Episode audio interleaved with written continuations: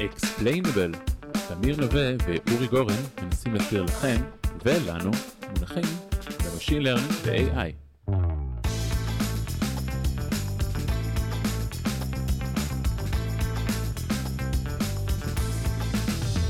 אהלן, היום אנחנו בפרק מיוחד על סינתזה של תוכנה.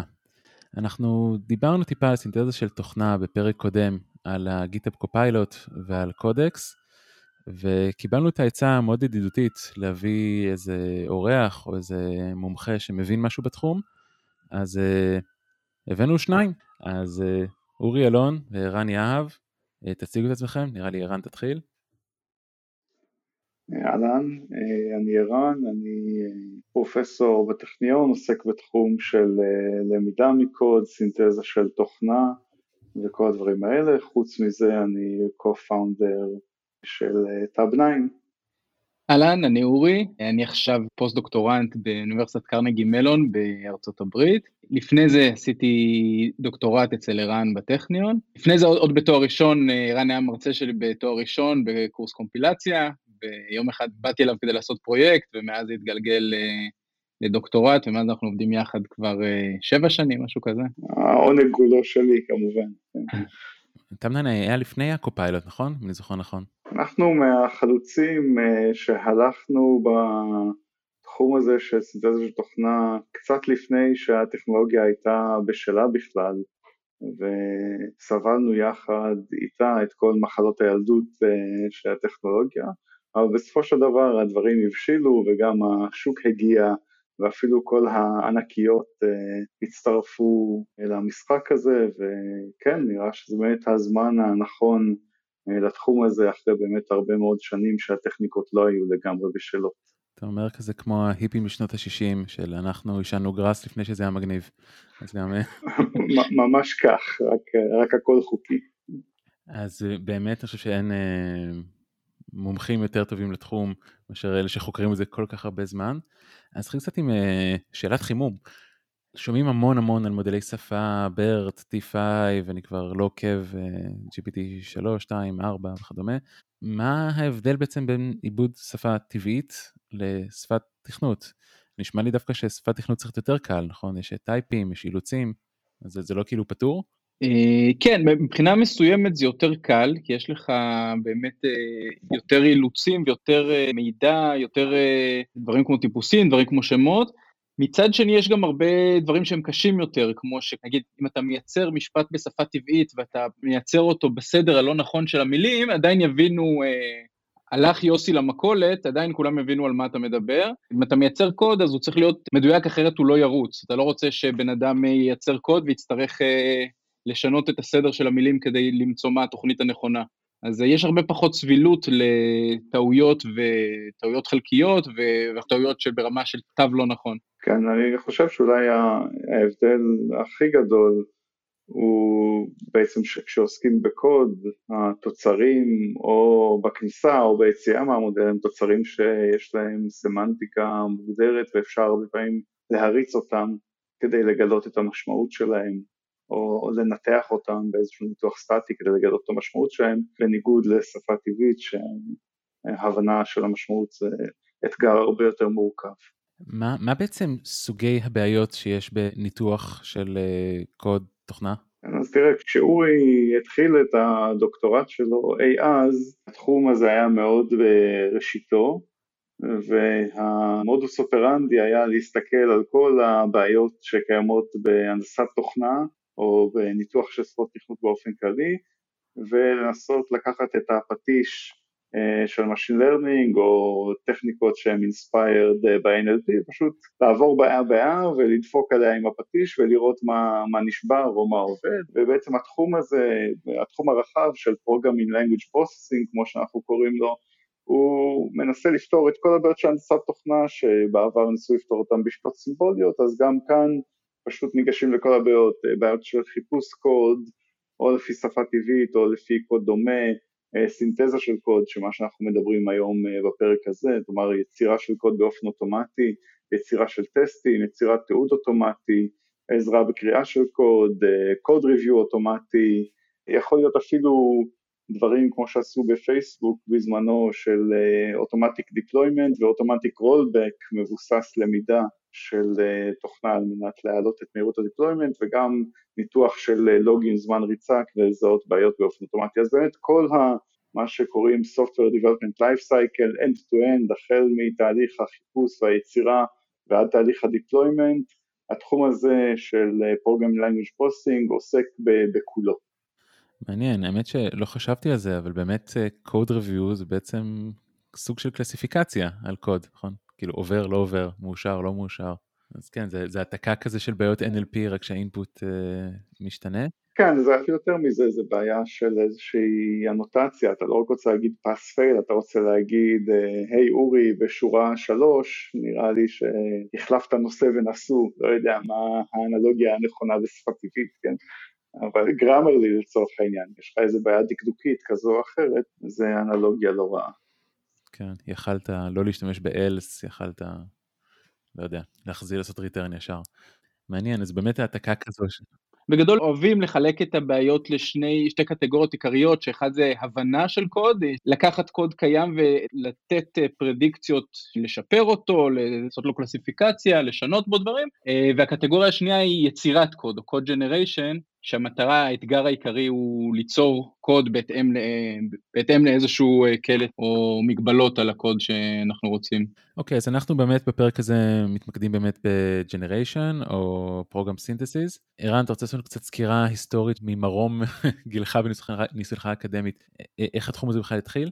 אחלה, אז uh, למרות uh, גילי המופלג לא הייתי באזור כשהתחום הזה התחיל, כי התחום של uh, סינתזה של תוכנה התחיל ב-1952, שאז אפילו אני לא הייתי באזור, נראה לי שזה משהו כמו 1952, שבעצם הראשונים שהסתכלו על הבעיה היו באזורים של צ'רץ' ושאלו דברים כמו האם אפשר להשתמש במכונה כדי לייצר קוד באופן אוטומטי מתוך איזושהי שפה טבעית או שפה מתמטית כלשהי, זה לא היה ממש שפה טבעית, מתוך איזשהו מפרט פורמלי, האם אפשר לייצר מתוך מפרט דקלרטיבי משהו פרוצדורלי שמיישם אותו, זו הייתה השאלה המקורית והיו הרבה בעיות הרבה שאלות לגבי הסיבוכיות של הבעיה הזו וכולי וכולי. כמה שנים אחר כך, או הרבה שנים אחר כך, התחילו להסתכל בשיטות יותר פרקטיות, שפשוט ניסו לפתור את הבעיה באמצעות אנומרציה קומבינטורית במרחב התוכניות,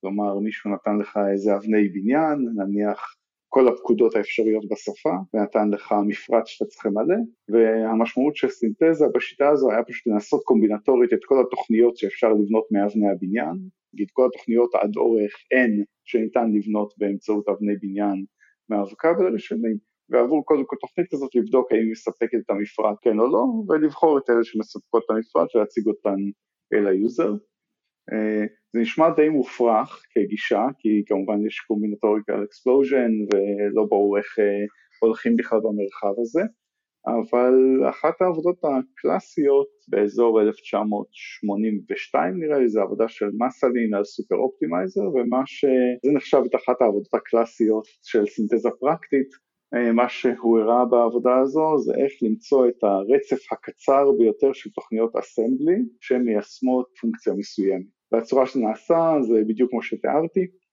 בשיטה של ג'ן טסט, עוברים קומבינטורית על כל הרצפים עד אורך 7 נדמה לי במאמר, או עד אורך 4, לא זוכר, ובודקים איזה מהרצפים הזה מיישם את המפרט שביקשתי.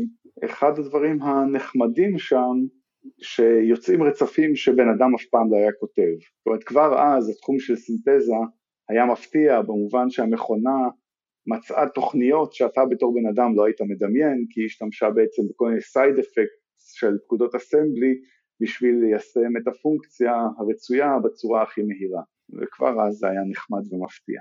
הדרך היחידה בעצם לבדוק תוכניות זה ג'נטס, אומרת לכתוב אה, טסטים מראש ולהריץ, או שיש עוד דרכים?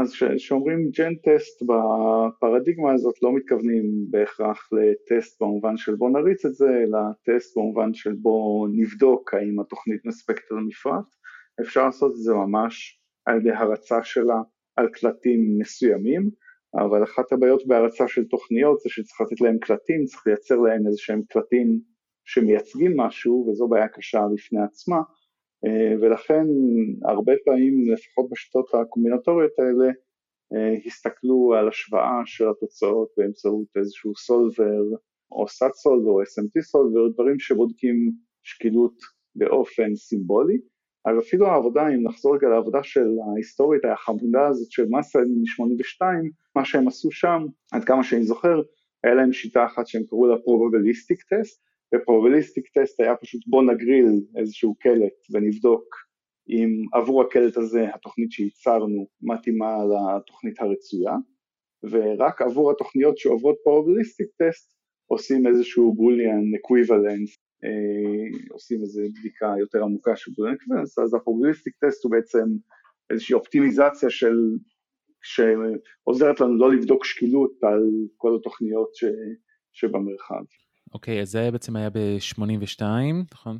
כן, מאז נעשו עוד הרבה עבודות שהן rule based, או בעצם מבססות על נומרציה יותר ופחות חכמה, אתה יכול כמובן להשתמש בכל מיני שיטות תרבותיות, סטוכסטיות כדי לנווט, יוריסטיות כדי לנווט במרחב התוכניות, אם יש לך איזה פריור על איך נראית תוכנית טובה במרחב, אתה יכול לנסות לא באמת לעשות נומרציה עיוורת של התוכניות במרחב, אלא לנווט בו באיזו צורה יותר מושכלת, אבל עדיין אה, השיטות היו בעיקרן קומבינטוריות. אוקיי, okay, שזה בעצם, הרי בגלל שתוכניות הן לא באמת חופשיות, אז אם אני שמתי עכשיו פונקציית עד, אני יודע מה הארגומנטים שצריכים להיות לה, אז אני יכול לחפש רק ארגומנטים שהם מסוג אינט, כן, ואני לא אתן ארגומנטים כן, מסוג... כן, כן, לגמרי, זה הרכבה של בלוקים עם כל מיני אילוצים על הרכבות האפשריות, ובאמת, כמו שאתה אומר, הרבה מההרכבות במרחב הזה הם לא חוקיות up front, כן, הם לא, אין מה לנסות אותן בכלל, וזה מה שמאפשר לדבר הזה לעבוד בכלל, כן. יש שם בדרך כלל עוד כל מיני, אני לא יודע כמה טכניים אנחנו רוצים להיכנס, אבל יש שם כל מיני טריקים שאומרים אם תוכנית אחת היא שגויה, זה בפרט גורר שכל שאר התוכניות שדומות לה באיזושהי צורה, או שהן ממחלקת השקילות שלה יהיו שגויות גם הן. כן, חייבים באיזושהי צורה לחתוך תתי מרחבים שלמים אחרת הדבר הזה לא יכול להתכנס, כן? קל, קל להבין תוכניות, אה, מרחב קומבינטורי כזה הוא גדל מהר מאוד, אז חייבים איזשהו טריק כדי לא לבדוק באמת את כל הנקודות במרחב. שזה בעצם pruning, כמו אם ניקח את זה שנייה למשחקי שחמט או משהו כזה, אל תלך נתיב הזה, תעצור פה את החיפוש. ממש pruning, כן. אוקיי, ואני מניח שאם זה השיטות שאז, אז היום עדיין משתמשים באותם עצי אה, חיפוש קומבינטוריים, או שהם... משתמשים בשיטות אחרות? אז לאט לאט בעצם הטכנולוגיה, מה שדיברתי עליו בתור התחלה כאיזושהי פונקציה יוריסטית לחפש מרחב, או זה נעשתה יותר ויותר מתוחכמת, באיזשהו שלב ממש, שלב מאוחר אגב, נכנס, נכנסו אליה ממש משקלות מרשתות נוירונים ודברים כאלה, אבל נראה לי שאנחנו קופצים הרבה קדימה בהיסטוריה, אז בואו נחזור רגע עדיין לאזור 2012, משהו כזה, ואולי דווקא ניתן לאורי, שאורי כבר היה ב-2012, עדיין לא, היה בתיכון או משהו, אבל... אה, לא, לא, אל תגזים. אז הוא כבר מכיר את העבודות ב-2012, אני אתן לו לדבר עליהן קצת. כן, אז בתקופה שבין 2012 ל-2015-2016, זאת הייתה תקופה שהתחילו, אני חושב, קצת מכליל, אבל להבין את הפוטנציאל שיש ב machine learning מודרני בדברים האלה שהתעסקו בהם כבר 50 שנה, אבל השיטות עדיין היו אה, מודרניות יחסית ללפני, אבל אה, מסורתיות יחסית להיום, מודלים כמו Ngrams, RNNs, בעיקר היה מין הוכחת היתכנות כזאת ש... הבינו שבעצם אפשר לעשות את זה, הוא לא בטוח שעדיין הרמה מספיק טובה בשביל שזה יהיה בשל לרמה שאנשים ממש השתמשו בזה כמו היום, שנים של הוכחת היתכנות שרוב הטכניקות היו דומות, פשוט האפליקציה של הטכניקות מ-NLP לשפות תכנות. אז זאת אומרת טכניקות של NLP, אני מכיר את. הדוגמה הזו של קרפטי, שהוא הראה, מה זה היה? The Unreasonable Power of RNNs או משהו, שהוא אימן RNN, Recursive Neural Network, על הקרנל של לינוקס, ואז הוא ג'ינרט עם זה טוקנים והראה משהו שנראה כמו קוד. ואני חושב שמה שהיה הכי מרשים שם, זה שהוא הצליח ללמוד את ההזכות, את הטאבים, נכון, שזה כאילו משהו שלפחות לפעמים שאני זוכר, קונטקסט פרי גרמרס, מאוד מתקשים איתו. אני זוכר שזה היה מאוד uh, כזה רגע מכונן. אז הכוונה היא באמת לשיטות כאלה? כן, כן, שיטות כאלה, שיטות דומות, זה באמת אה, בלוג פוסט מאוד uh, מפורסם, בערך מ-2015-2016 אני חושב, שמצחיק עכשיו היום בדיעבד לראות מה הרשים אותנו במודל שעושה אינדנטציות, אבל כמו שאמרתי זה בעיקר להראות הוכחת התכנות ואת הפוטנציאל של מה שזה יכול להביא, יותר מאשר מודל שבאמת יעשה אינדנטציות במקומך. כן, אלה השנים של מה שאנחנו קוראים כלב מנגן בפסנתר, אתה רואה כלב מנגן בפסנתר אתה לא שואל אם הוא עושה את זה טוב, אלא כל העניין זה שהוא מנגן, כן? אז גם פה, זה, זה שבכלל איזשהו מודל צריך לחזות משהו שנראה כמו קוד, זה היה מאוד מרשים לזמנו. יש איזו אנלוגיה יפה, כלב מנגן בפסנתר. לא שלי כמובן, אבל אני לא זוכר של מי. אוקיי, okay, אז כאילו אחרי שסיימנו כזה להתרשם מזה שהי, מחשב מצליח לייצר קוד uh, שנראה יפה, מה בעצם הרגעים שהתחלתם להרגיש שהדבר הזה באמת uh, עובד ובאמת uh, יש איזשהו ערך uh, עסקי? אז אני, אני לא יודע לגבי uh, ערך עסקי, אני יכול לדבר על ערך פרקטי שבאזור, כבר באזור 2012, אפילו שזה היה כמו שאמרנו כלב מנגן פסנתר, כבר התחילו לראות ניצנים של משהו שיכול יום אחד אה, לעבוד ממש, והיו שם גם עבודות ראשונות שעשו דברים כמו code summarization, מאוד נאיבי עדיין, ודברים מהסוג הזה, והם כבר התחילו לראות ערך פרקטי, אבל באזור 2015 נראה שהגיעו כבר מודלים יותר חזקים וגם אה, כוח חישוב יותר חזק, והתחלנו לראות מודלים שעושים code summarization נראה לי היה אחת המשימות הראשונות, נכון אורי? זה היה בעצם הדברים שהתחילו להיראות כאילו הם עובדים לפני הדברים הג'נרטיביים, דברים שממש הסתכלת ואמרת, וואו, זה נראה כמו תוצאה הגיונית שהייתי שמח להשתמש בה. כן, אני חושב שסמריזיישן וגם שמות של משתנים, לחזות שמות של משתנים, בין אם לשפר שמות קיימים ובין אם uh, בתור די-אובפוסקציה, שאתה מקבל תוכנית עם שמות שבכוונה מישהו שיבש אותם, והמודל צריך לשחזר אותם בחזרה. זה, זה בשבילי היה הרגע בסביבות 2016, שזה אמנם היה אפילו מה הספציפי, המאמר הספציפי הזה לא היה ניורל, אבל זה היה רגע שאני אה, אמרתי, וואו, זה, זה באמת יכול לעבוד. כן, היו שם כמה עבודות שבאמת עשו אה, פרדיקציה של שמות משתנים, שמות פונקציות, זה היה בזמנו נראה לי state of the art היה CRFים, נכון? זה נשאר random field, זה היה כאילו הטכניקה שזרקו על, ה, על הבעיה הזו, אבל התוצאות היו מאוד מרשימות באמת גם בבעיה של דיאופוסקציה, שאתה מקבל תוכנית שאין בה שום שמות של משתנים ואתה מצליח לשחזר אותם באופן משכנע ואמיתי, זה היה מאוד מרשים בזמנו. ואז גם אורי בעצם עשה את אחת העבודות הראשונות שלו, אולי הראשונה שלו בדוקטורט אפילו, אני לא זוכר כבר, שהייתה קוד דובק, ואני אתן לאורי האמת לדבר עליה, למה אני צריך לדבר על העבודה שלי.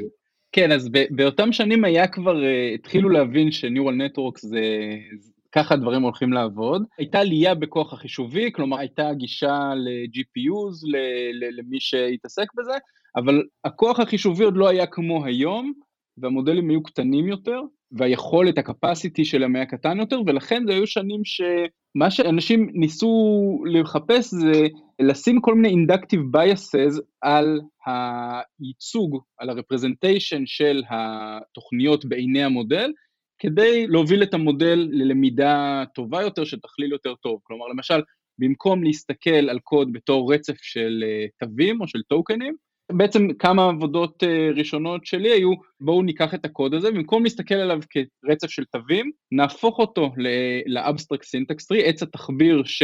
של הקוד הזה, שאנחנו בעצם יכולים אה, לעשות את זה בחינם, כי לכל שפה יש parser וניתן לקחת קוד ולפרסר אותו, בואו נלמד מעץ התחביר ולא מהטקסט. מה, מה זה בעצם נותן לנו? הרעיון הוא שיש הרבה דברים, כמו למשל הזכות, כמו למשל זה שאתה פותח סוגריים, אתה תרצה מתישהו לסגור אותם, שבמקום שנעמיס על המודל שהיה יחסית חלש באותם ימים, את המשימה של ללמוד את כל הדברים הקטנים האלה, אם המודל ילמד ישירות מתוך העץ, הוא יקבל הרבה מהדברים האלה בחינם. אז בעצם נתנו בצורה מפורשת את הסינטקס למודל, כדי שהוא יצטרך ללמוד רק את מה שהוא צריך ולא את הדברים שכבר אנחנו יודעים לתת לו. היו לי בשנים האלה עבודות שנעזרו ב-AST, בעץ התחביר, היה עוד uh, ז'אנר של עבודות שנמשך עד היום, שנעזר הרבה בגרף ניורל נטוורקס או GNNs, שהרעיון שמה הוא שבעצם יש לנו עוד, עוד הרבה מידע שאנחנו יכולים לתת למודל מעבר לתחביר, אנחנו יכולים לתת למודל ידע שיש לנו על אה, איזה ערכים של משתנה אחד יגרמו לשינוי במשתנה אחר. איזה משתנה הוא בעצם אליאס, הוא, הוא שם אחר לאותו משתנה כמו משתנה אחר. והמון המון קשרים כאלה בין דברים, שאנחנו יכולים לתת למודל בחינם, ולא להלאות את המודל המסכן בללמוד אותם מחדש. אז הרעיון ב graph neural network זה בעצם, למי שלא מכיר, הכי, אני חושב שהכי קל היום להבין את זה, זה בעצם ללכת אחורה. כל מי שמכיר transformer, בעצם transformer הוא סוג של graph neural network, שבו כל מילה מחוברת לכל מילה במשפט, כלומר במנגנון ה self attention של transformer, למי שמכיר, כל מילה יכולה לעשות attention לכל מילה אחרת. ב graph neural networks זה מאוד דומה, רק שחלק מהקשרים בין הדברים חסומים לנו מראש, הם מאסק. כלומר, אנחנו מקבלים רשימה של צמתים ורשימה של קשתות, שבעצם הקשתות האלה זה רק הקשרים בין המילים שהמודל יכול לקשר בין דברים. זה כמו self attention של טרנספורמרים, אבל שלא כל מילה יכולה לעשות self attention לכל מילה, ובעצם בצורה הזאת אפשר להכניס הרבה inductive bias ל-GNN. כן, יש כאן משהו בעבודות של ה-GNNים, יש משהו מאוד אלגנטי למי שבא מעולם של פרוגרם אנליסיס אה, סימבולי, כי בעצם אומרים יש תכונות של התוכנית שהן גלובליות, או יש להן אה, מרחקים מאוד ארוכים ביניהן מבחינת הייצוג הטקסטואלי שלהם, אבל מבחינת ייצוג סמנטי המרחק ביניהם הוא מאוד קצר, נגיד משתנה X שהוגדר בשורה 2, משתמשים בו רק בשורה 500, אז יש לנו איזה מרחק גדול שהמודל, אם הוא טקסטואלי בלבד, צריך לגשר עליו ולהבין שה-X הזה משורה 2 קשור ל-X בשורה 500, ואם יש לנו איזושהי אה, ריצה מקדימה של אנליזה של תוכנה, איזה סטטיק אנליסיס שבונה לנו גרף של ה-data flow ושל ה-control flow ומבין איך המידע זורם בתוכנית, מה שהוא עושה אפקטיבית זה מכווץ את המרחקים האלה למידע הרבה יותר לוקאלי שעכשיו אפשר להכניס אותו למודל כחלק מהאינפורמציה שהמודל עובד עליה וזאת הייתה האינטואיציה הראשונית שבה ניגשו לתוכניות כגרפים. יש שם עוד איזה משהו אלגנטי שהגרף בעצם באמצעות סוגי קשתות שונים מאפשר לבטא סוגים שונים של אינפורמציה, זה יכול להיות באמת גם את ה-abstract syntax tree כסוג אחד של קשתות, ה-data flow או זרימת המידע כסוג אחר, ה-control flow כסוג אחר, ועוד ועוד סוגים שונים של קשתות, ועכשיו מה שאנחנו מבקשים מהמודל לעשות זה בעצם ללמוד על כל העושר של הסוגי מידע השונים האלה אה, בבת אחת, במקום שהוא יצטרך לשחזר אותם purely from the surface text. אז יש פה באמת משהו אלגנטי, איך זה עובד באופן פרקטי זו שאלה מורכבת אחרת. כן, זה, זה משהו שנשמע גם מאוד טבעי. אז רק לוודא שהבנתי, זאת אומרת, אנחנו יודעים הרי שבטקסט וגם בטרנספורמרים ובטח ב-RNNים יש קושי לזכור מה היה לפני הרבה מאוד תווים או טוקנים, אבל מצד שני בקוד אני יכול לפתוח באימפורט numpy snp ובכלל מרפרר למשהו שנמצא בתיקייה אחרת, יכול להיות אפילו לא למחשב שלי, ואם זה כן באותו קובץ, יכול להיות ממש ממש למעלה. מה שאומרים בעצם שגרף הוא נועד לפתור את זה, לעשות איזשהו pre-processing, להגיד, ה-NP הזה הוא מרפרר למה ששמור שם, ושעושה np.sum, זה מרפרר למשהו שנמצא בכלל במקום אחר, אז זה, זה כאילו המוטיבציה, זה באמת ככה דברים... Uh, עובדים היום? גם דברים הרבה יותר עמוקים מזה, זה לא סתם לרפרר אה, ל definition, זה גם להבין ממש את זרימת ה data בתוכנית, להגיד הערך שאני קורא בשורה 30 הוא הערך שכתבו ב-else branch בשורה 12, כן, ממש להבין את הזרימה של האינפורמציה. שוב, זה באופן פרקטי נראה שלפחות היום עבור רוב הבעיות שימוש במודלים טקסטואליים גדולים, straight forward עושה עבודה לא יותר רעה במאמץ הרבה יותר קטן. השלב הזה של ניתוח הקוד, בניית הגרף, יש לו כל מיני דרישות, כמו שהקוד סוג של יתקמפל לפחות, כדי שיהיה אפשר לעשות עליו reasoning, והרבה פעמים קשה להביא training data למצב שהוא עומד בדרישות האלה, לפחות ב large scale, ומכאן העבודה עם המודלים האלה שהם מבוססי semantic information וגרפים הופכת להיות uh, הרבה יותר קשה באופן פרקטי, למרות האלגנטיות הרבה שלהם. ומה בעצם, לדעתך, לדעתכם, הביא עכשיו את התחום הזה מתחום אה, נישתי שנחקר באקדמיה לתחום ש, שבעצם כולם עכשיו מכירים ומשתמשים?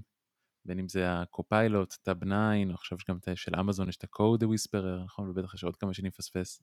כן, אז נראה לי שבהיסטוריה עצרנו לפני אה, הופעת אה, המודלים הגדולים ממש פה, לפחות בסקירה ההיסטורית שלנו, עצרנו ב-GNN ובעצם אחד השלבים המכריעים פה היה הופעה של מודלים גדולים יותר ויותר וכוח חישוב מתאים בשביל להתמודד איתם, גם עם האימון שלהם וגם עם Scalable Inference בהם, אה, והם הופכים חלק גדול מהמשימות האלה להרבה יותר קלות, ונראה שהמודלים הגדולים אה, מוחקים הרבה מהיתרונות ההיסטוריים, כמו שאורי אמר, שדרשו איזשהו inductive bias שאנחנו נביא לתוך המודל, בעצם המודל הוא ילד גדול והוא יבין לפחות חלק מהדברים האלה לבד, יכול להיות שצריך עדיין לעזור לו בכל מיני טריקים, אבל במודלים מספיק גדולים אה, חלק גדול מהיכולות האלו פשוט uh, comes out of the box.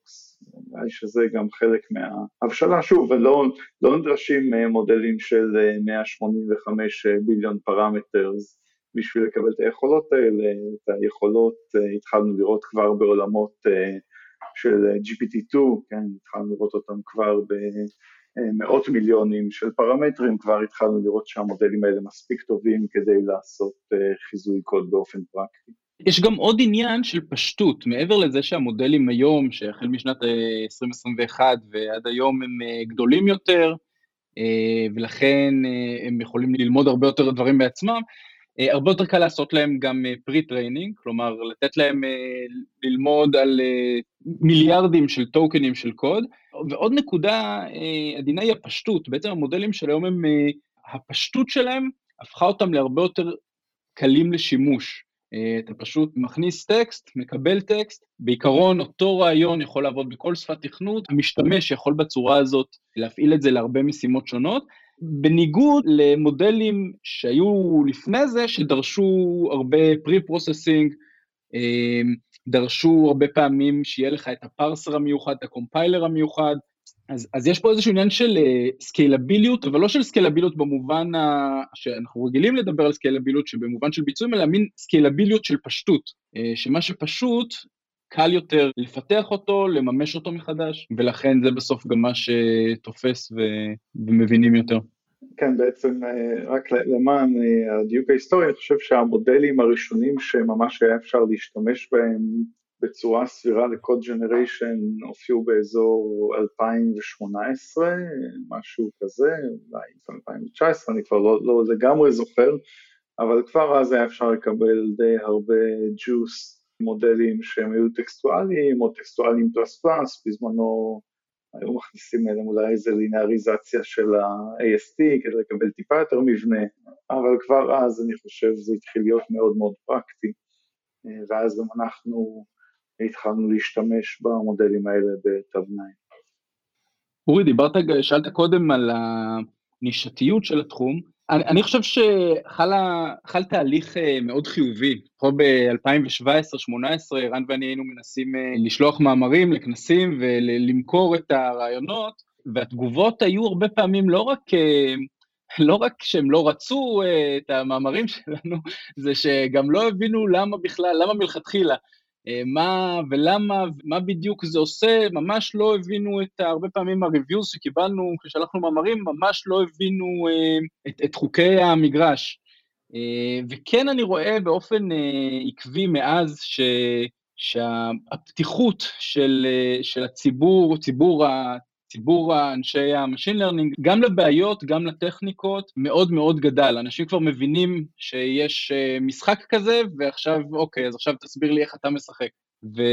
ואני חושב שאם בסביבות 2017-2018 זה התחום היה כל כך נישתי שהיה צריך לשכנע אנשים שבכלל יש תחום כזה, אז היום זה ברור בכל כנס מרכזי ב machine learning שיש תחום כזה ואין בעיה להציע מאמרים שמתעסקים בו. אני חושב שגם היום הם כותבים את הקוד של המאמרים עם Tabnine ו Copilot, אז זה בכלל. כן, אני יכול להגיד שגם בעולם המעשי, ב-2018 שאמרת לאנשים, תקשיבו, אני יכול להשלים לכם קוד באופן אוטומטי, היה מאוד uh, סקפטיות, ובעצם 2019-2020 לאט לאט הדבר הזה קנה יותר ויותר uh, אחיזה, גם Tabnine באופן פרקטי הגיע בסופו של דבר ליותר ממיליון משתמשים, שבאמת משתמשים בו יום יום בשביל לייצר קוד, אבל זה, זה תהליך אה, מאוד קשה של לשכנע את העולם שהדבר הזה מייצר אה, ערך. כן? היום זה נראה אולי ב hindsight, אתה יודע, יש כבר Copilot, יש CodeWhisperer, נראה שזה נהיה מיינסטרים, אבל אה, רק two years ago זה היה עדיין מדע בדיוני, אני חושב, לרוב האנשים, אפילו כשזה עבד, כן, הם לא, לא הבינו למה זה עוזר להם. יש הבדל מבחינת המודל על איזה שפת תכנות הוא מתאמן? האם זה Python, Java או Rust? יש הבדלים בין השפות, אה, שפות שהן יותר verbose, בגדול יותר קלות למודל כי יש בהן קצת יותר רמזים ויותר רגולריות, יותר מבנה אה, עם מה לעבוד, אז אתה יודע, בכותרות לפחות, שפות שהן strongly type הן קצת יותר קלות. שפות שהן verbose הן גם יותר קלות במובן ש... אה, מ generate הרבה דברים בקלות, כי זה verbose, כן? אני יכול ל generate לך בג'אווה ארבע שורות בקלות, והם לא היה בהם ה-information density שלהם היה די נמוך. אה, לעומת זאת, אם נלך לשפות פונקציונליות, אתה יכול, אה, תמיד אומרים שאתה יכול להרוג את עצמך בתוכנית של ארבעה תווים, אז באמת כל מיני שפות פונקציונליות שהן מאוד high information density, יותר קשה לחזות בהן, כן? בגלל שכל כל פיסה קטנה יש לה הרבה יותר ניואנסים. גם, גם בעבודות שלנו ראינו בעבר שמודלים שמתאמנים אה, על אותה כמות של אה, שפה, של קוד בג'אווה מול מודל, אותו ארכיטקטורה שהתאמן על אותה כמות של קוד בפייתון, אז באמת אה, ראינו שבשפה כמו ג'אווה שהיא strongly type, בעצם המודל יותר קל, כי הוא מקבל הרבה יותר רמזים, והוא לא עכשיו ייקח integer וינסה לעשות לו פופ, או לעשות כאלה דברים אה, שלא מתאימים לטיפוס של המשתנה. עם זאת, אני חושב שהיום רוב המודלים כמו, אה, כמו קודקס וגם. גם, גם בתעשייה אני חושב וגם באקדמיה יותר מתמקדים בפייתון, אבל סתם כי זה, זה מין side uh, effect של זה שהחוקרים עצמם, זה השפה שהם uh, מכירים הכי טוב, וזאת השפה שגם הקוראים של המאמרים שלהם והצרכנים של המוצרים אה, מכירים הכי טוב, ולכן, אה, ולכן קל יותר אה, לעבוד עם מודלים של פייתון, אבל בעצם אין, אין יתרון מהותי לפייתון. כן, גם, אני רוצה גם לסייג ולהגיד שהסורת ה strongly type זה נכון שבמדדים מדעיים נניח נראה שהמודלים הם יותר טובים, אבל ב-actual אני חושב שהמודלים הם just as good בשפות שהם untyped ואולי אפילו יותר טובים, ואחת הסיבות שזה דווקא קשורות לעומס קוגניטיבי של הבן אדם שכותב שפות בלי טיפוסים, הוא הרבה פעמים חייב שרוב המידע הרלוונטי יהיה די לוקאלי, אחרת הוא בעצמו לא מצליח להתמודד עם זה. והלוקאליות הזאת שהבן אדם צריך בשביל הקוגניציה שלו, היא גם אותה לוקאליות שעוזרת למודל להצליח, בניגוד לג'אווה שהרבה פעמים יש כל מיני מחלקות עזר ופקטורי של ג'נרטור של פקטורי וכל מיני דברים כאלה שהם הרבה הרבה יותר גלובליים והרמז נמצא בטיפוס ולאו דווקא בקונטקסט הלוקאלי שבו אתה עובד. אז, אז כן, זה לא, זה נכון שיותר כאילו המודל מבחינת perplexity או כן מבחינת מדדים נקרא להם יותר אובייקטיביים, נראה שהוא performing better ב strongly typed, אבל אני לא בטוח שזו גם החוויה של משתמשים בשטח. אני יכול להגיד מההתרשמות שלי, אני עובד עם הקופיילוט בצורה די אינטנסיבית, באמת התרשמתי שכשאני כותב אה, ב-Go, שזו שפה שא' זה פחות שפת האם שלי, אבל ב' היא strongly typed, שמתי לב שהוא משלים הרבה הרבה יותר בקלות. ובהכנה לפרק קצת אה, אמרתי משהו שהפתיע אותי, אני הנחתי שרוב השכל נמצא בחיפוש, זאת אומרת בפענוח, שהוא חוזה token by token, הוא אומר, אה, אוקיי, לא יכול להיות פה int, אז אל uh, תן לזה הסתברות אפס. ואתם אומרים שדווקא לא, נכון? שעושים את זה אחרת. זה לא שאין שכל בפענוח, זה לא שאין שכל גם ב... כאילו, לא מריצים את המודל נקד, מה שנקרא, זה יהיה באופן פרקטי בעייתי, אבל אפשר להגיע רחוק מאוד בלי, בלי שכל בפענוח. המודל הוא מספיק חזק בשביל ללמוד את ה... זה שמאורי אמר שלא עושים פופ על אינטג'ר, אה, הוא מספיק חזק כדי להבין את זה מעצמו, לא צריך את העזרה בפענוח. אז אה, מה בעצם הייתם אומרים שכן הבעיה העיקרית בתחום של סינתזה ובמצב הקיים שלו? אני חושב שהבעיה העיקרית בכלל בתחום היא שקשה מאוד אה, להביע את האינטנט של הבן אדם. הבן אדם שמשתמש במודל כחלק, מ, חלק ממוצר, כחלק מ-IDE, קשה להבין מה הוא רוצה, וגם הוא, אם הוא רוצה להביע את מה שהוא רוצה, קשה לו להביע את זה. דרך אחת שהייתה יותר מקובלת פעם, זה באמצעות דוגמאות של קלט ופלט, המשתמש היה אומר, הנה דוגמאות של אינפוט ואוטפוט, עכשיו אני רוצה תוכנית שבהינתן הקלטים האלה היא תפלוט את הפלטים האלה. היום זה פחות uh, פופולרי כי אף אחד לא באמת, זה מייגע, אף אחד לא באמת רוצה לכתוב דוגמאות של קלט ופלט, לא תמיד בכלל uh, אפשר לכתוב בקוד אמיתי, ולא תמיד בכלל קל לכתוב דוגמאות של פלט, קלט ופלט. הכי היינו רוצים שהמודל יבין לבד, מהקונטקסט, בהינתן כל שאר הפרויקט, בהינתן כל המסמכים שקשורים לפרויקט, אה, וכל השאר השורות באותו הקובץ, היינו רוצים שהמודל יבין לבד מה אנחנו רוצים שיהיה בהמשך. גם זה קשה, פשוט כי יש הרבה קונטקסט, וגם כי uh, המודל לא בהכרח יודע מה אני רוצה. אם לא אמרתי במפורש, אני חושב בראש של כיוון אחד ואין דרך uh, מפורשת להגיד את זה. בשנתיים האחרונות, משהו כזה, מאוד נהיה פופולרי כמשימה אקדמית, להביע בשפה טבעית את מה שאתה רוצה שהמודל יעשה, והמודל מייצר את הקוד. זה, זה עובד האמת שלא רע, בקופיילוט ובקוד וויספר זה עובד לא רע. אני חושב שגם זה בעיקר שימושי למשתמשים אה, אה, מתחילים, או משתמשים שזה לא שפת התכנות הטבעית שלהם, כמו שאמרת בדוגמה של Go, שאתה יודע מה אתה רוצה לעשות, אתה יכול אפילו להביע את זה בשפה טבעית, ואתה פשוט לא יודע איך לעשות את זה.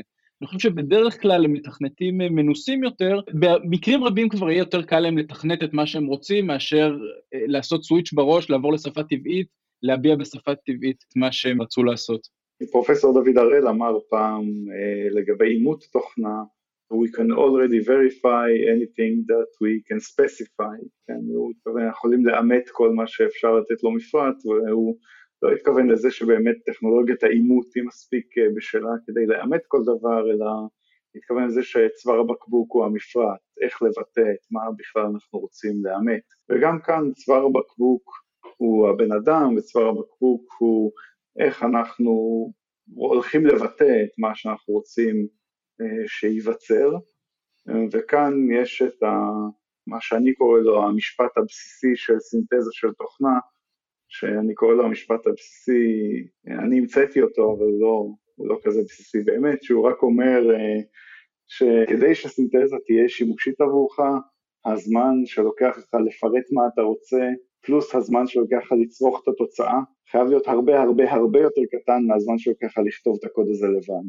כן? אז אם אני, אם אני עכשיו, לוקח לי לכתוב באנגלית בכמה שורות, אה, תקרא קובץ פייתון, שורה שורה, תפריד אותו לזה וזה, ואחר כך אני צריך להסתכל על מה טבניין הוציאה ולהבין אם זה נכון או לא, וכו' וכו', כבר הייתי כותב בעצמי את השלוש שורות פייתון האלה, והיה לי יותר קל בחיים מאשר לריב מקלי, וכמובן שזה נעשה יותר ויותר מורכב ככל שהתיאור הוא יותר אלברט, וככל שהמשימה, שהגרנדליות של המשימה יותר גדולה, יותר קשה לתאר אותה באנגלית, בשביל זה המציאו אה, שפות תכנון. יש את ה... לא יודע אם אתם מכירים את הנוט אה, של דייקסטרה, אני לא יודע אפילו מאיזה שנה הוא, גם כן איזושהי אה, פרה-היסטוריה, אבל יש נוט אה, מפורסם של דייקסטרה, EWD 667, שהכותרת שלו זה On the Foolishness of Natural Language Programming, ובו דייקסטרה בעצם מתגולל על זה שמשחר ההיסטוריה לאנשים היה את הרעיון המטופש של לתכנת מחשב בצורה של שפה טבעית, הוא מסביר את משנתו ללמה זה רעיון מטופש, ושלא לא אחזור על טיעונים שלו, אבל הג'יסט הוא שאנשים לפני שהם המציאו את היכולת לעשות מניפולציה סימבולית של דברים, לא הצליחו להתקדם בכלל עם מתמטיקה ועם חשיבה מובנית, כן? ובשביל זה בעצם הפריצה הגדולה של המתמטיקה התחילה כשהתחילו להבין ייצוגים סימבוליים ואת האפשרות לעשות מניפולציה שלהם ולא התבחבשו עם כל האמביגיוטיז של שפה טבעית. אז אני לגמרי לא מסכים איתו, כי אני חושב שזו שאלה בסופו של דבר של גרנולריות. הוא צודק שאם הייתי כותב מפרט של בוא תייצר לי את מייקרוסופט וורד, כנראה שזה לא היה עובד, אבל עבור uh, מיקרו קטעי קוד, אני חושב שרמזים בשפה טבעית או איזושהי הנחיה בשפה טבעית זה רעיון סביר. Uh, ושוב, אני צריך uh, לצטט את uh, דוד הראל, שבאיזושהי אחת העבודות ההיסטוריות שלו גם אמר ש programming should be liberated, period, והוא התכוון לזה שבאמת היום תכנות זה דבר כל כך לא סלחני בגלל כל הסינטקס והדברים שהם לא מעניינים, כן? ואתה רוצה בעצם לעזור לאנשים להתגבר על המכשלות הלא מעניינות האלה וכן להצליח לתכנת ושהמערכת תהיה יותר סלחנית, אני חושב שבמובן הזה רמזים בשפה טבעית זה, זה דבר מצוין. אז זה נשמע על פניו כאילו השילוב האידיאלי זה איזשהו אה, דיאלוג שבו המשתמש רושם חלק מהתוכנית, למשל אם מדברים על וורד, אני רוצה משהו שאפשר לכתוב בו, ואז אה, מיוצר לו משהו, ואז הוא אומר, אה, רגע, רגע, אני רוצה גם למחוק, או איזשהו משהו כזה. יש עבודות בעצם שהן uh, סוג של uh, אינטראקטיביות או reinforcement ש... שאתם מכירים? יש עבודות uh, על דיאלוג ויש הרבה דיבורים על זה, זה משהו מאוד טבעי גם בעבודה עם מודל, שאתה לא רוצה לעשות one shot ולהגיד אוקיי, לא פגעת, לא פגעת, אלא לעשות משהו שהוא איטרטיבי, זה גם עוזר לבן אדם להבין יותר טוב מה הוא בעצם רוצה, הרבה פעמים הבעיה היא שהבן אדם לא יודע מה הוא רוצה, ורק אחרי שהוא רואה את הקוד הוא אומר, אה לא, לא, לא, זה בכלל לא מה שהתכוונתי, מה שרציתי זה לקרוא את הקובץ הזה בביינרי מוד ולא בטקסט מוד, אוקיי, אז בואו תן לתת את הרמז הזה ואז אה, נמשיך. הבעיה שכמו שאורי אמר קודם, זה יכול להיות מאוד מאוד טידיאס אה, לאנשים שהם ברמת uh, מקצועיות יותר גבוהה, אתה לא רוצה לנהל את השיחות הארוכות האלה בשביל לכתוב ארבע שורות קוד, בסופו של דבר, אם נחזור למשפט הבסיסי של סינתזה, כן, זה אומר שאני צריך להשקיע עכשיו חצי שעה בלהסביר uh, למערכת איך לכתוב uh, ארבע שורות קוד, אני כבר אכתוב אותן בעצמי וזהו. זה מפר את המשפט הבסיסי, לכן אני, אני לא יודע, זה נראה לי למשימות מסוימות, ליוזרים מסוימים זה נראה לי מצוין, למתכנתים מקצוענים זה נראה לי מס כבד מדי לשלם. אני מאוד אאמין אם מישהו יגיד לי, תשמע, אני רוצה לבנות כזה דבר שהוא dialog based בשביל לכתוב שאילתות SQL, שמי שרוצה לכתוב אותם זה מישהו שמנתח דאטה ולא מישהו שהמטרה שלו זה לכתוב תוכנית, כן? נשמע לי לגמרי plausible. אה, בוא תכתוב ככה device driver, אה, בלינוקס kernel נשמע לי אה, קצת פחות מתאים. אבל אם שאלת קודם אוריאל, האם יש עבודות כאלה, אז יש בשנה, שנתיים האחרונות עבודות גם של גוגל, גם של סיילספורס, שמראים ש... לפחות ככה הם ניסו למכור את זה, אבל הם מראים שבאמצעות הדיאלוג הזה אפשר לקבל תוצאות הרבה יותר טובות, כמובן ככל שאתה מרשה לעצמך יותר פינג פונג כזה עם המודל. אז אם מסתכלים רחוק, לאן פנינו מועדות? אנחנו מתקרבים לעולם שכבר לא צריך ללמוד לתכנת, לפחות עולם של no code, low code, מה, מה התחזית שלכם? קודם כל אתה יודע למי ניתנה הנבואה, אה, אז אני לא, לא רוצה להתנבא, אני יכול להגיד את ה... לפחות התפיסה שלי אומרת שבגלל שצוואר הבקבוק הוא אינטנט, כן, איך אני מבטא מה אני רוצה, no code או low code, ששוב אלה מונחים מרקטיאליים, דברים שקיימים הרבה זמן כבר, יכולים לעבוד במקומות שהם דומיין ספציפיק, כן, אם אני בדומיין מסוים, אז אני צריך לכתוב פחות קוד בשביל להגיד כל מיני דיפולטים שהמערכת יכולה להניח עבורי. אם אני כותב סתם אפליקציית אנדרואיד, אז סביר להניח כנראה הנחה סבירה של העולם שבו אני עובד, זה שאני לא עושים כפתורים של האפליקציה אחד על השני. כן, ולכן יכול להיות שאני לא צריך לכתוב את הקוד המפורש שדואג שכפתורים לא יהיו אחד לשני, אני יכול להגיד, תן לי מסך ויש בו שלושה כפתורים, והמערכת תבין לבד כל מיני דיפולטים של מה זה כפתור, איך הוא צריך להתנהג, מה ה-layout שלו וכולי וכולי, ואני חושב שלכן בוורטיקלים או בדומיינים מסוימים, אני חושב שכן זה מאוד הגיוני שיהיה כל מיני פתרונות של no code, low code, ב-general purpose programming, אני כרגע לא רואה את זה, כי זה גם הבדל במה הארטיפקט שאנחנו מנסים לייצר, שוב, זה קצת חפירה פה, אני לא יודע כמה אנחנו רוצים להיכנס לרביט הול, אבל ב-General Purpose Programming הרבה פעמים הארטיפקט שאני מתעניין בו זה, זה בסופו של דבר איזשהו קוד שהוא reusable, שיש לו כל מיני תכונות טובות בתור קוד עצמו, כי אני רוצה שהוא יקיים כל מיני דברים כדי שאני אוכל להשתמש בו אולי במקומות אחרים במערכת, כדי שהוא יקיים ביצועים, כדי שיהיה לו כל מיני תכונות non-functional properties שאני רוצה, חוץ מזה שהוא יעשה את הדבר שעבורו כתבתי אותו. ואז ברגע שלקוד עצמו יש חשיבות כארטיפקט, אז מן הסתם אני בתור המפתח גם רוצה לראות את הדבר הזה שנוצר ולהגיד כן, אז כאילו זה לא no code זה yes code, הקוד הוא ה-first class citizen, הוא מה שאני מנסה לייצר, ובקיצור אני אעצור פה, זה חפירה אינסופית. שאלת אבל האם כבר לא יהיה צריך ללמוד לתכנת, אז אני חושב שלהפך. אני חושב שתכנות יהפוך למשהו שמלמדים בבית ספר יסודי, ודברים כאלה, כמו מודלים נלמדים שעוזרים לך לתכנת, רק יהפכו את התכנות למשהו שהוא הרבה יותר אה, זמין והרבה יותר קל ונגיש. לדעתי, אם אני צריך אה, לנבא, אז עוד 50 שנה ילדים בבית ספר יסודי ידעו לתכנת, וגם כל בעלי המקצועות, כלומר, זה לא ש...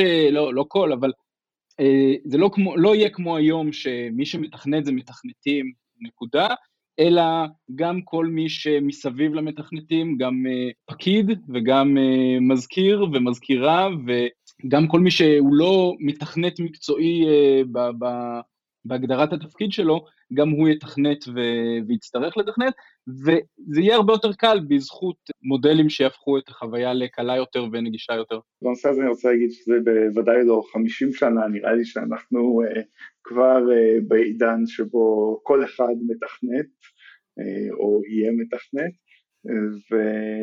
ובעצם המשימה הגדולה שאני חושב שהשיטות האלה, לפחות משימה גדולה שלהן, היא להפוך את תכנות למשהו הרבה הרבה יותר סלחן, משהו שכל אחד יוכל לכתוב משהו שיכול לרוץ, כן? שאפילו אם הוא לא מבין לגמרי את כל האינטריקסיז של הקוד שנוצר, הוא, הוא מצליח לגרום לדברים לקרות.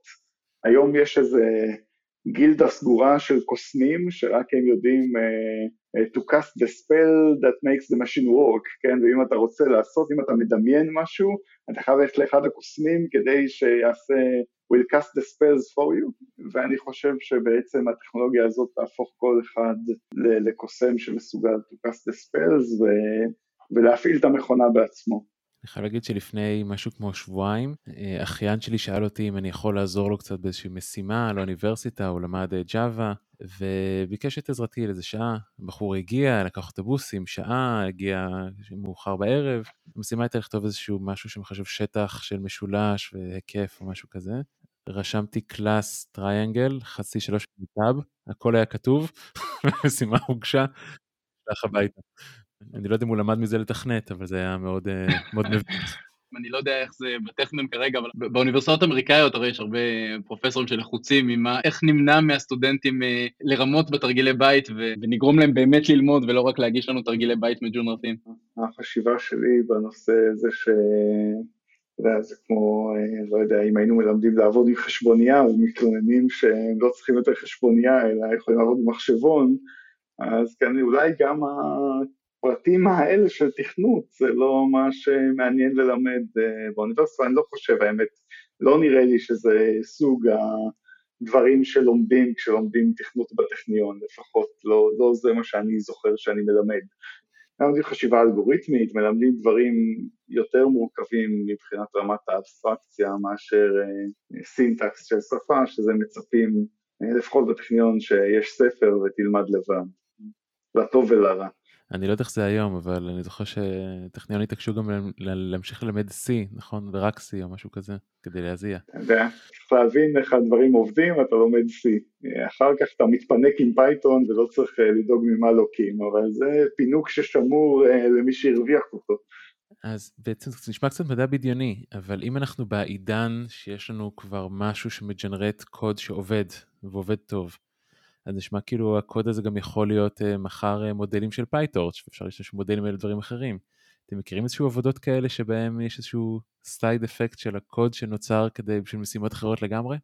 אז קודם כל, כאילו, אנשים לגמרי מדברים על גם לייצר קוד שיאמן את המודל שמייצר קוד, שיאמן את המודל שמייצר קוד, ונעשו קצת עבודות על זה, לא, לא יותר מדי, בעיקר דברים אנקדוטליים, אבל אני חושב שדווקא לאורי פה יש עבודות אה, מאוד יפות שמייצרות קוד עבור אה, NLP, ונראה שהוא יכול לספר לנו עליהן. כן, אז יש לנו שתי עבודות מהשנה האחרונה, אה, שמשתמשות במודלים של קוד בשביל NLP, בשביל משימות שבכלל לא קשורות לקוד. אה, אז העבודה הראשונה היא במשימות שבהן אנחנו רוצים לג'נרט גרף, כלומר הקלט הוא אה, איזשהו משפט בשפה טבעית, והאוטפוט הוא גרף, למשל אם רוצים לשאול איך לעשות, איך להכין עוגה, או איך לעשות איזשהו משהו שדורש שלבים, והאוטפוט הוא השלבים אבל גם מסודרים בתור גרף אה, עם חצים ביניהם ואיזה שלב קודם לשלב אחר. אז בסוג המשימות על זה, אה, קוראים לו גם common sense reasoning, הרבה פעמים אה, מה שהיו עושים זה לקחת את הגרף הזה של, בצד של הפלט, לשטח אותו לרשימה של צמתים וקשתות, ולאמן מודל שילמד בהינתן קלטים בשפה טבעית לג'נרט את, ה, את הגרפים ה-serialized האלה. Uh, היום גם הרבה פעמים עובדים עם מודלים שלא מאמנים אותם, אלא נותנים להם כמה דוגמאות, מה שנקרא few shot prompting, שנותנים להם כמה דוגמאות בזמן הטסט, והמודל בזמן טסט יכול גם לעשות, לתת פרדיקציה לדוגמה חדשה. Uh, ומה שעשינו בעבודה הזאת, זה במקום לתת למודל את הדוגמאות אה, בין אם זה דוגמאות האימון ובין אם זה דוגמאות ה-few prompting, בתור uh, גרפים שהם משותחים, כלומר serialized, נתנו למודל את הדוגמאות, את הגרפים האלה, כקוד פייתון, כלומר לקחנו את הגרפים האלה ובמקום ל serialize אותם, הפכנו אותם לקוד פייתון, שפשוט מגדיר צמתים וקשתות ואומר איזה, איזה uh, צומת הוא שכן של איזה צומת אחר, אה, עם שמות משתנים משמעותיים, זה גם אה, מצאנו שזה חשוב, ונתנו למודל או להתאמן אה, ממש training או few shot prompting על דוגמאות כאלה של קלט בשפה טבעית ותוכנית פייתון שמייצגת את הגרף שאנחנו רוצים, ואז ביקשנו מהמודל לייצר את הגרף החדש, כלומר את תוכנית הפייתון החדשה עבור קלט חדש שאנחנו רוצים לפתור את בשבילו, המודל מייצר את קוד הפייתון שאנחנו יכולים לתרגם בחזרה לגרף. ומה שמצאנו כמובן זה שמודל שהתאמן רק על קוד,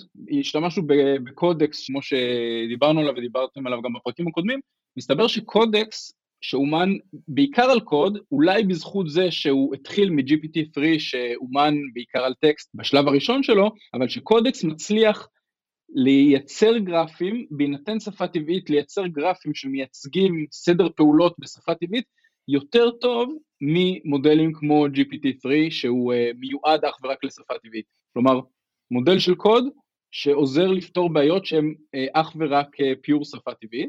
עבודה שנייה שפורסמה בארכייב ממש היום, היא אה, עוסקת בתחום שנקרא reasoning, כלומר בהסקת אה, מסקנות, אם אפשר לקרוא לזה ככה בעברית, כלומר משימות מהסגנון של אה, ליוסי היו עשר עוגיות, הוא קיבל שתי חבילות של עוגיות, שבכל חבילה שלוש עוגיות, כמה עוגיות יש ליוסי בסך הכל. אז משימות מהסוג הזה עד עכשיו, יש, יש בזה הרבה עניין בסוג הבעיות הזה, גם מצד חברות גדולות כמו גוגל. הטכניקה שהייתה מאוד נפוצה ועדיין נפוצה כיום היא לתת למודל דוגמאות שבהם עוזרים לו לחלק את הבעיה לתתי בעיות. כלומר, במקום לתת את ה-input ואת ה-output, התשובה הסופית, עוזרים למודל בשלב האימון, אה, מלמדים אותו איך לפרק את הבעיה. למשל, ליוסי היו בהתחלה עשר עוגיות, שתי חבילות של כל אחת שלוש עוגיות זה בסך הכל שש, ולכן שש ועוד עשר זה שש עשרה. אנשים הראו שבאמת לעזור, ללמד את המודל איך לפרק בעיות, זה מאוד עוזר. אה, ומה שאנחנו מראים בעבודה הזאת שפורסמה היום ב-arXiv, זה שבמקום ללמד את המודל איך לפרק בעיות בשפה טבעית, עובד יותר טוב אם אנחנו מלמדים את המודל לפרק את הבעיות משפה טבעית לתתי בעיות בקוד. כלומר, לייצר קוד פייתון שכשנריץ אותו, יפתור את, ה, את הבעיה. ובצורה הזאת, בעצם ה, בשונה מהגישות הקיימות, המודל לא צריך יותר גם ללמוד איך לפרק את הבעיה המילולית לשלבים אופרטיביים, ואז גם לפתור את השלבים האופרטיביים, כי יש גבול, עם כל, ה, עם כל הכבוד uh, למודלים uh, הגדולים שיש היום, יש גבול לרמת החשבון והחישוב שהם יכולים לעשות. בשיטה שלנו, מכיוון שאנחנו מתרגמים את זה לקוד, את הקוד אפשר פשוט להריץ ולקבל את התשובה, וככה המשימה של המודל נשארת רק לפרק את הקוד לתתי בעיות בפייתון, ובעיית ה... ממש לעשות את המתמטיקה עוברת ל-Python interpreter.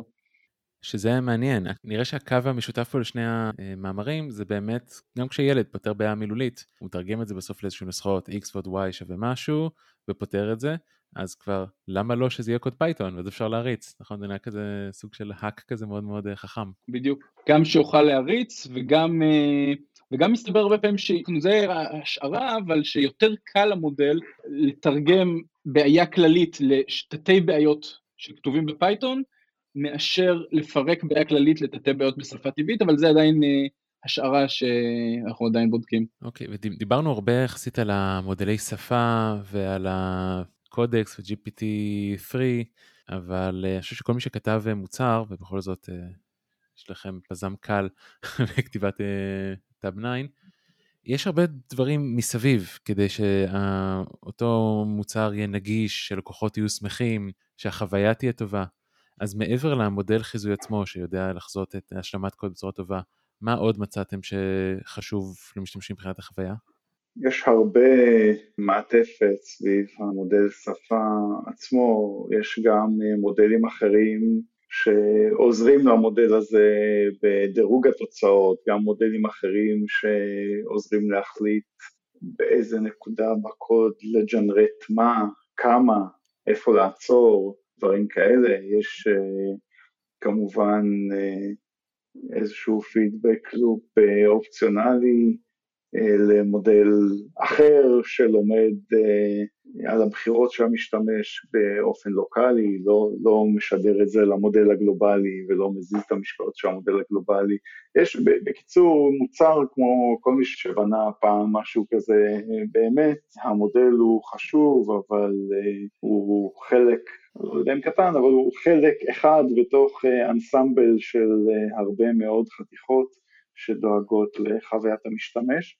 בסופו של דבר גם כאן אחת הבעיות הקשות היא הבעיה של ה-UX, אז זה תמיד אומר שטאב 9 היא חצי חברת AI וחצי חברת UX, בגלל שאיפה להציע למשתמש מה, כן לחכות עוד 50 מילי לפני שמטריגים לו את ההצעה או לא, להציע לו משהו אחד אחרי קומנט ומשהו אחר אם הוא באמצע כתיבה של קוד, יש המון המון ניואנסים שנדרשים אה, במוצר כדי לוודא שהמוצר הזה הוא באמת אה, מאיץ אותך ולא מאיט אותך. כן, וזה גם קשור בפרופילים שונים של משתמשים שונים, אה, ציפיות, גם אולי per שפה, מה בדיוק אתה רוצה לקבל בהשלמה וכו' וכו', אז באמת יש המון המון ידע וניואנסים וגם מודלים אחרים סביב מודל השפה.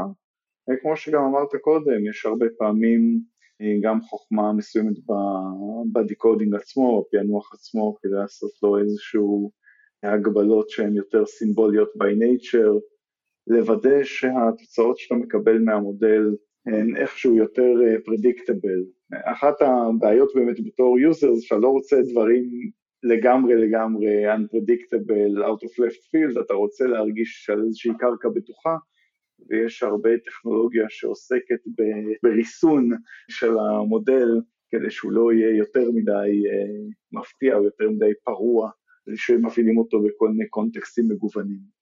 אוקיי, okay, אנחנו מתקרבים לסיום הפרק.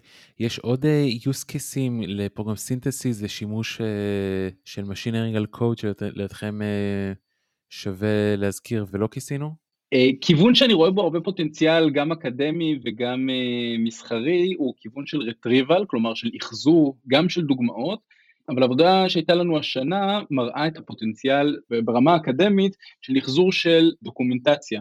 במאמר הזה הטענה היא שכל מודל שגדול כרצונך, שתאמן אותו בכל נקודת זמן, יכיר רק את הקוד ורק את הספריות ורק את הארגומנטים שנכתבו עד לאותה נקודת זמן, ואם אתה רוצה שהוא יכליל גם uh, על הפונקציות שייכתבו בחודש הבא וידע להשתמש בהם, אין לך ברירה אלא לאמן אותו כל, כל יום או כל שבוע מחדש. וכיוון שאני רואה בו הרבה פוטנציאל, זה להשתמש ב-retrieval, כלומר שהמודל לא רק יקבל קלט וישר יפלוט את הפלט כמו ב-sequence to sequence מסורתי, אלא קודם כל יחפש באמצ... באמצעות הקלט, יהיה לו מודל נוסף או חלק מאותו מודל שיחפש מהם ה-documents או המסמכים שרלוונטיים לו בשביל לפתור את השאלה, יביא אותם וישתמש בהם כדי לפתור את השאלה. כמובן שזה לא חייב להיות רק documentation, זה יכול להיות גם blog post, זה יכול להיות גם טוטוריאלים, ובצורה הזאת אפשר לעדכן יחסית בקלות את, ה, את הידע שאתה נותן למודל, אה, באמצעות זה שאתה שם לו פשוט עוד דוקומנטציה ועוד טוטוריאלים